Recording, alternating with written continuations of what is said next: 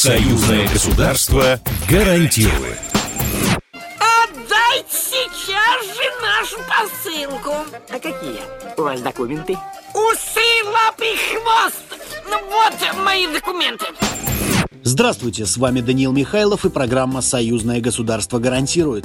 Мы разбираем простые житейские ситуации, с которыми может столкнуться каждый, кто приезжает из Беларуси в Россию и наоборот. Как получить медицинскую помощь, оформить ребенка в детский сад или что делать, если попал в ДТП в другой стране. В каких моментах у белорусов и россиян равные права, а где есть нюансы, ответы на важные вопросы за пять минут. Союзное государство гарантирует.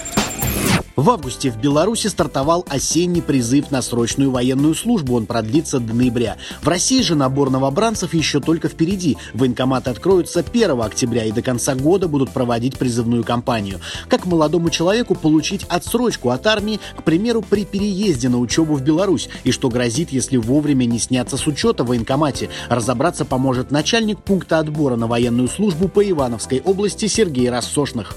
Здравствуйте, Сергей. Хочу сначала прояснить, а могут ли призывники белорусы поступить на срочную службу в России? Такое возможно? По законодательству у нас предусмотрена служба по призыву только для граждан Российской Федерации, иностранных граждан и в том числе э, представителей нашего союзного государства Беларусь. Э, к сожалению, мы рассматривать на службу по призыву не можем. Понятно. Представим ситуацию. Молодой человек из России призывного возраста окончил школу и решил переехать условно в Минск, поступить в Белорусский университет. Что ему делать? Граждане, которые покидают территорию Российской Федерации на срок более чем полгода, да, то есть либо на какое-то временное проживание, или это учеба или работа, в военкомате по месту своей приписки, да, они обязаны явиться и э, сняться с воинского учета. У каждого гражданина, естественно, есть приписное удостоверение. Он обязан обозначить тот факт, что он уезжает, например, на учебу там в Минск. Ну, естественно, какой-то должен быть оправдательный документ. И как бы происходит процедура снятия с воинского учета. То есть он эм, призыву подлежать уже не будет на законных абсолютно основаниях, без э, всяких трудностей, которые могут возникнуть для граждан, которые не снялись так, интересно, а какие меры принимаются военным комиссариатом в отношении тех, кто не снялся с учета? Может быть, просто забыл это сделать или же умышленно уклоняется от службы? Какое может быть за это наказание? максимальное, скажем так, это уголовное наказание от уклонения от призыва без э, законных оснований, да, то есть, например, если это не учеба, его просто личное желание не служить, то вплоть до уголовного, конечно. Штраф может быть, это минимальное что.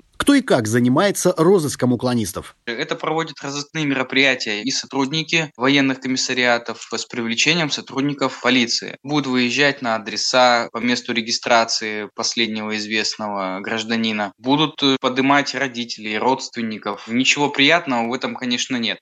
Поэтому однозначно мы всегда призываем э, ребят, которые изъявляют или в принципе могут изъявить желание там, да, покинуть территорию Российской Федерации, всегда однозначно информируем об этих, скажем так, процедурах, как законным э, способом абсолютно значит, вот эти все мероприятия пройти через военный комиссариат. Сергей, что делать по возвращению? Вот молодой человек отучился, приехал обратно и желает отдать свой воинский долг. Если гражданин э, по истечении там, определенного времени возвращается на территорию Российской Федерации, а, обязанность каждого гражданина встать на воинский учет по месту своего пребывания э, или регистрации. И если этот человек возраст до 27 лет, однозначно он подлежит призыву на военную службу. Вот этот воинский долг он обязан исполнить. Есть и обратная сторона медали. Если граждане свыше 27 лет, да, то есть в какой-то период времени они убывали и вернулись уже э, по истечении этого времени, им выдается, естественно, только справка взамен военного билета о том, что он не проходил службу. Из личной практики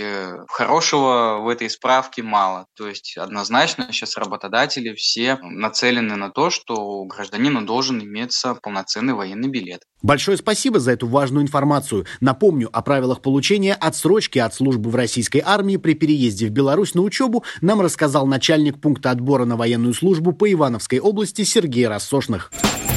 Слушайте нас еженедельно в это же время, и мы расскажем, где и когда можно с уверенностью сказать «Союзное государство гарантирует». Программа произведена по заказу телерадиовещательной организации Союзного государства. Союзное государство гарантирует.